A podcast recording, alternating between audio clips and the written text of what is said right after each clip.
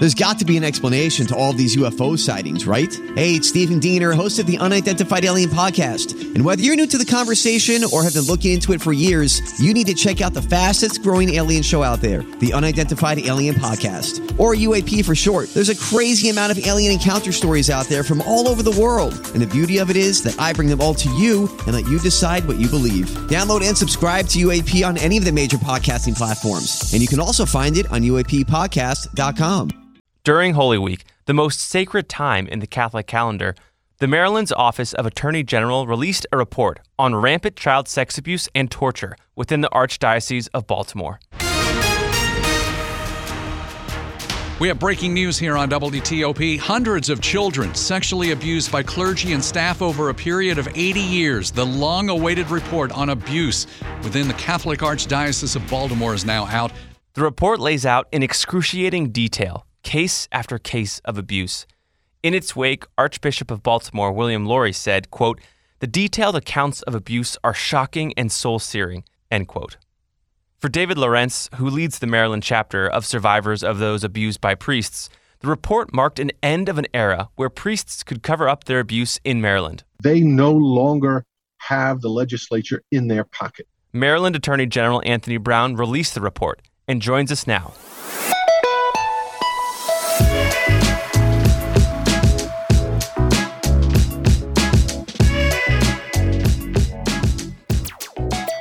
Maryland Attorney General Anthony Brown, welcome to the show. It's great to be on with you, Luke. So, four years. This report has been in the works for four years. This office has been working and has found some pretty staggering facts and details. 600, 600 victims um, of sexual abuse at the hands of over 150 priests and members of the Archdiocese of Baltimore. Tragic, awful, and hard to understand. Before we go into the depths of this report, I want to first lay out what a priest actually means. You know, statistically, many of my listeners aren't part of the Catholic Church, you know, but the priest holds power, holds influence, especially within the context of a church community. Can we first define that relationship and the meaning of what a priest is? Sure. Well, first of all, Luke, thanks for covering this very important uh, issue, and that's the uh, interim report that we released that really was a, a reckoning, uh, a public accounting of you know decades worth of abuse by priests. Uh, not just priests, also seminarians, deacons, other employees of the Archdiocese of Baltimore. Uh, but the question of priests, right? And that it's about a relationship, right? And that relationship may vary from person to person. I happen to be Catholic, uh, and the relationship that I had with uh, my priests uh, growing up uh, was one who I looked to as not only the, the the the leader of the of the parish, the congregation of the church as I knew it and was experiencing it, uh, a a spiritual leader and someone who reflected the values that were uh, taught through the Catholic Church, uh, whether in mass on Sunday mm. or uh, school, if you went to a Catholic school, about the values that were that stem from Jesus Christ. Uh, and um, so people see in a priest someone who they can trust, uh, someone who they can have confidence uh, with, a confidential uh, relationship, right?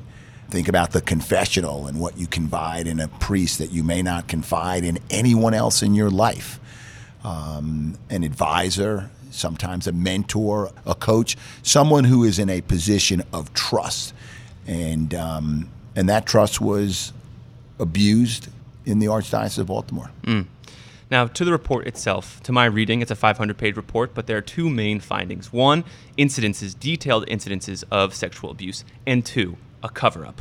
You know, these are the two main kind of movements of this report. Let's first talk about these incidences. Each are individual and different from one another, but they follow similar trends. Can you lay out for us what that trend was and what this report really found.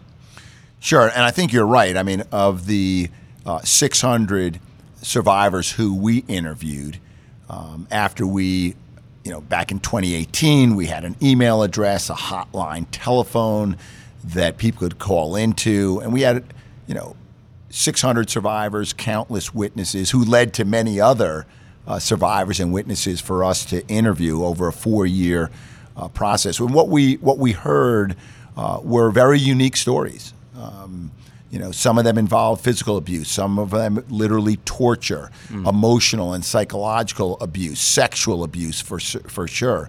Um, each one though was unique, uh, but we do see common patterns, and the pattern is of a priest, or in the case of uh, some cases, there was a coach who abused their power and authority that they had over um, some of the most vulnerable people you can imagine, and that's children. Mm. Uh, and again, children who look to that priest, who look to the church for safety um, and and sanctuary.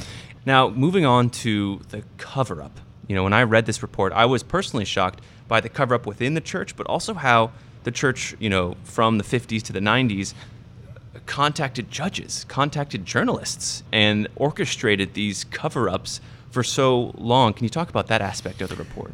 Sure. So I mentioned that, um, you know, from 2018 to when we finalized the report, you know, initially when we sent it to the circuit court the end of 2022, we reviewed hundreds of thousands of documents transfer reports, treatment reports, personnel uh, files, policies, and procedures.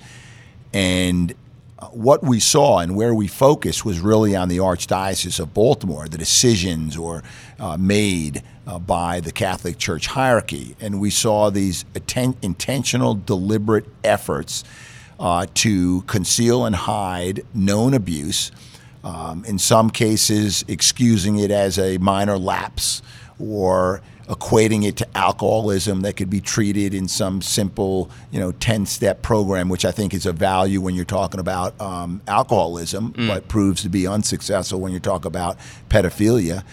And even when these issues were brought to the authorities of local prosecutors, law enforcement, at least in one case, a judge, and even a newspaper, um, they were ignored and we see no evidence in those in many cases where anything uh, substantive uh, or serious was done of that matter. And what we saw was that the defense, if you will, the excuse offered by the abuser was given much more weight than the claims that were being made by the abused. Mm. Um, in some cases, suggesting that the abused and or their family were you know non-Catholics or non-believers and discounting the survivors, the abused, the survivors, um, as incredible. Yeah, and a third step, kind of in this tragic progression, is at some points these priests and those who work for the archdiocese were moved after you know an incident was reported, no accountability was given, and then they were moved and sometimes aggressed again. I mean, it's just hard to believe. Really, it really is. Yeah, it, it really is. I mean, and I agree with you. I mean, when you look at uh, some of these personnel uh, moves. Some of them were from one parish to another within the archdiocese, uh, literally from one community to another.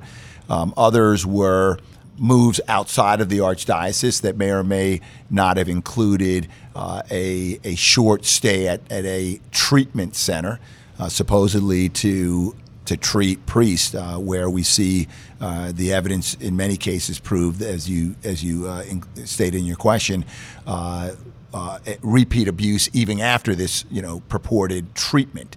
Um, so it was an effort more to protect the reputation, the position uh, of the institution, the church, the archdiocese, than it was in protecting the children who were violated in such a depraved and sadistic way. Mm.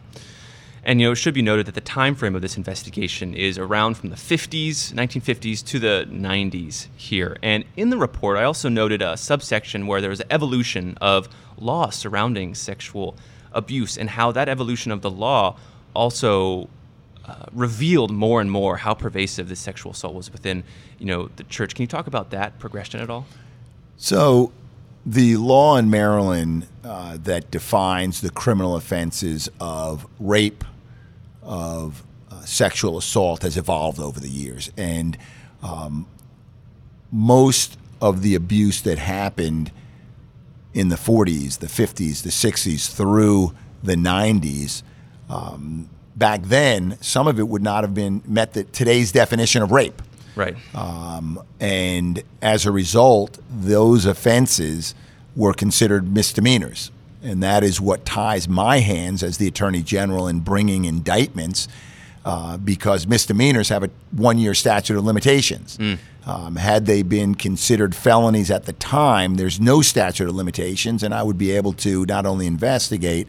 Uh, but um, seek indictments and prosecute where uh, the evidence would support a prosecution. But as you mentioned, the law has changed in Maryland for the better because now this conduct today that we have reported on in great detail in, in our uh, report uh, would rise to the level of felony. Mm. Uh, and it also applies to, because I often get the question, well, uh, what about um, criminal prosecution against the archdiocese as an institution? Some notion of conspiracy or mm. accessory after the fact. But there too, um, that conspiracy is a misdemeanor, and accessory after the fact actually doesn't apply for misdemeanors. So there's right now no evidence that we have that would enable us to bring a criminal prosecution against the Archdiocese of Baltimore. In other words, it's locked in time, locked in the past, legally speaking. Short of any new information that's uh, that uh, is more current, mm. um, we based on the inf- the evidence that we have, the information that we have, um, criminal. Uh, indictments and prosecutions against abusers and the Archdiocese of Baltimore right now is not available. Mm. And this progression of the law, you know, continued in the hours after this report was released. You know, the Maryland legislature passed a bill that would kind of extend the statutes of limitation for some of these sexual assault incidences. What would that do? What impact would that have on what's covered in this report? Yes, and to be clear, the statute of limitations that you're speaking of is uh, the statute of limitations for civil cases, civil actions that uh, a survivor may bring against an abuser or the Catholic Church. And about a month ago, I sent a letter of advice to the General Assembly saying that if they eliminate the statute of limitations, I am confident that I can defend that in a court of law because there are questions about whether or not you can change or eliminate the statute of limitations. And we opine and we feel confident that you can. One hour after we, we released the report, the General Assembly, in fact, did pass that law, and my office is prepared uh, to defend it. That applies to civil actions taken uh, by uh, those who were abused by the priests and seminarians and deacons. Um, when it comes to criminal offenses, you cannot go back and change the statute of limitations. To be clear. To yeah. be clear. Mm. So again, this timeline that I underlined earlier, 1950s to 1990s, I think a big question in so many people's minds now when they look around after reading this report is, has this stopped? You know, has the church reformed? Did the report unveil anything you know new past this timetable? Can you give any assurances or some understanding about the now portion of the Archdiocese of Baltimore? Sure. Look, it's not my position to give assurances about the Archdiocese of Baltimore or any other um, non governmental institution that's not my client. Uh, and even when they are my client, sometimes it's hard to give assurances. But what I can tell you is uh, that uh, the among the hundreds of thousands of documents that we reviewed, uh, the type of uh, depraved uh, and sadistic treatment uh, and abuse uh, that we saw um, trailed off significantly after 2002. Mm. Um, and we see the, the, the greatest numbers predating 2002 in the in the mid to early 1990s, 1980s, and of course going back decades. So I I don't want to be the one who says that the whether the Archdiocese of Baltimore has you know reformed to a level that there's no abuse. I don't want any. I don't want to suggest that there uh, is necessarily abuse happening today. Um, I can tell you that um, again, of, among the 100,000 documents that we reviewed, we saw a significant trail off uh, after 2002. Now, this report is revealing it creates some transparency. And we heard from victims at WTOP who said just that, that this is a relief in some sense. But on the same, or on the other side of that same coin, is there's still more accountability to be had. So, what's left on the table legally that your office can do to, you know, hold people accountable that did these awful things? Well, a few things. First of all, and we we shouldn't lose sight of the fact that um, the release of this report, as I heard from the survivors with whom I met before the release. This, for many, was a relief, yet pain and suffering continues. It was a, a reckoning. Uh, they had, many of the survivors had told their story on countless occasions. For some of the survivors, the first time they told their story was when they told it to one of our investigators or attorneys. Mm. It was a, a public accounting with a level of detail not seen before. So the survivors, and you know, I, I can't speak for the survivors, but in the conversation I had with the survivors, there was a level of gratitude that finally uh, their stories uh, were being heard in terms of going forward, and we were asked about, by the survivors, we've got a, an investigation in the Archdiocese of Washington, D.C., which covers portions of uh, Maryland and the National Capital Region, uh, the Diocese of Wilmington, Delaware, that covers Maryland's eastern shore and some northeastern counties. We still have an ongoing investigation. We have um, issued subpoenas at the same time that we did for the Archdiocese of Baltimore. Um, we did not sit idle. Uh, my predecessor, Brian Frosh, I think rightfully so, decided to focus um, most of the attention and the resources of the, of the office on Baltimore to complete that. Um, but now we, you know, we continue in the investigation. So that's one thing, and we'll see what we uncover. Um, and whether or not there uh, will be indictments coming out of that investigation or not, it, it's it's too premature for me to say. We still don't know. We still don't know, but there is the opportunity for, again, because of the action of the General Assembly, uh, for survivors to bring uh, civil action. We we also invite those who are listening, those who are watching, those who are reading. Uh, if you're a survivor also and or a witness to any of these accounts, we're encouraging people to come forward because while we have submitted the interim report with some redactions um, made public, I should say, we made public this interim report. We still invite those who have information about about abuse in the Archdiocese of Baltimore to come forward. Mm. Now, if you flip through this nearly 500 page report, you will see some redactions, some black uh, blocks, blocking names. What do those mean, and will those ever be revealed? What's the issue there? So I'll start with the latter part of the question, and there is a um, uh, certainly possible and maybe even probable that those redacted names will be revealed. And let me explain why they're redacted. As I mentioned, we went through hundreds of thousands of pages of documents. The lion's share of those were produced by the Archdiocese of Baltimore through a grand jury subpoena. And as you and many of your listeners or viewers uh, know, that information that's obtained through a grand, grand, jury is secret and confidential, and it can only be revealed upon order uh, or you know permission of the court. So that's why we've been working in the Circuit Court of Baltimore City for four months to have the report disclosed. So what the the entirety of the report, um, what the court has ordered is in the case of those redacted um, names, uh, and the names were uh, found by us, discovered by us through this secret grand jury process, to give those people an opportunity uh, to look at the context in which they are included in the report and to file objections with the court. So we will notify these individuals to give them that opportunity to do it, and rest assured that our office uh, will certainly make the strong case for uh, removing the redactions or disclosing those names, and ultimately the decision will be made by the court. Mm.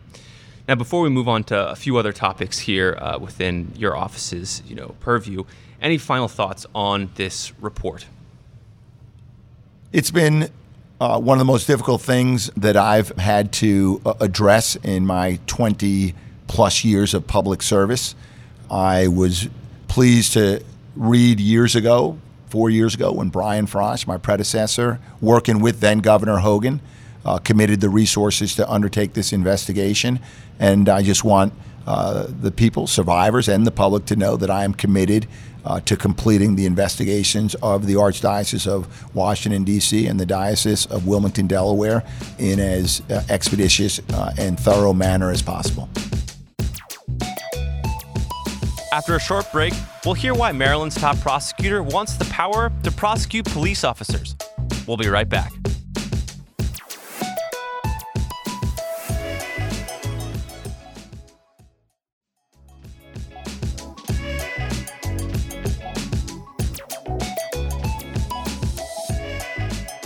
Now, moving on and switching gears a little bit, the Maryland House of Delegates also voted, you know, in the hours after uh, the report, to give your office the power and authority to prosecute fatal incidents involving police. And that's instead of the state locals' attorneys. What will that move, if signed by Governor Moore, allow your office to do? So, just backing up a little bit, two years ago, the Maryland General Assembly gave the Office of the Attorney General the authority to investigate police involved deaths, and then they expanded that to incidences uh, that could likely result in death.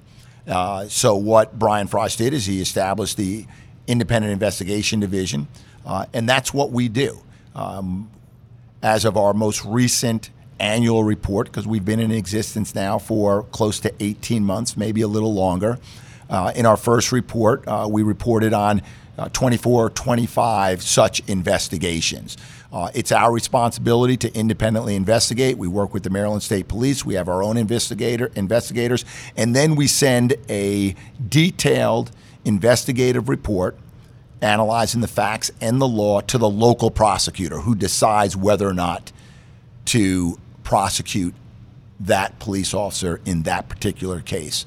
Uh, this year, what the General Assembly just did is they extended to my office and the Independent Investigation Division the authority to prosecute those cases. We now have the, mm. once the governor signs the bill into law, we will now have the exclusive authority to act on that investigation. And why is that important? It's important. It's a best practice. And I think while you saw the state's attorneys uh, around Maryland oppose uh, this bill, they opposed the investigation authority two years ago. They they opposed um, transferring the prosecutorial authority this year.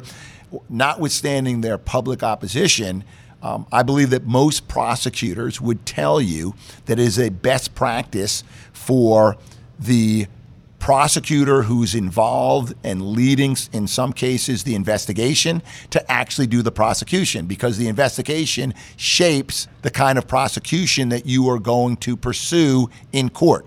Uh, so it's a best practice, mm. number one. Number two, it instills even greater confidence um, in the public about the integrity uh, of the investigation, the prosecution. And I can tell you, while um, there was opposition, uh, from uh, the Fraternal Order of Police, at the end of the day, I think this is a good thing for police officers because when the Attorney General informs the public that after a thorough investigation, a decision is made not to prosecute, mm. I think that carries significant weight and I think is of value and important for uh, members of law enforcement. Mm. And it, it, dawns on me, you know, not to relate these two entities, the Catholic Church and you know the police, but the Attorney General's office is tasked with investigating organizations that have lots of power, you know, in our communities. Uh, can you talk about that aspect of your job and your office's job? I would say, you know, when, when someone asks me, you know, what, what, what is the role of the Attorney General? We are, in large part, as the chief legal officer of the state, to enforce the rule of law this notion that no one is above the law. No institutions are above the law, no matter how revered they are. No, in, no institution or member of an institution is above the law, no matter how important a role that they play uh, in our societies and in our communities. And the Attorney General, um, is one of several players, but I would say perhaps one of the most predominant uh, um, players in Maryland, in any state, uh, that ensures that we abide by the, the laws, the rules, the regulations that govern civil conduct in a society. That's right. our job. That's my job. And it's an interesting time, I think, because you know what this report shows is that sometimes people were above the law. You know, and there's some instances within police. Sometimes it seems to the public that some police are above the law in the past. You know, going all the way up to the top with President Trump in that recent indictment in New York. Is this a notable time where the law needs to be reestablished? Well, I think if you look through the history of our nation, there have been times where the rule of law has been shirked, seemingly more so than right. at other times, right? You can go back to the Nixon Watergate era, and you know, a president who believed that he was above the law, and then our most recent, you know, 45th president uh, who believed the same thing. Um, so it ebbs and flows, and not just at the federal level, but at state and local level.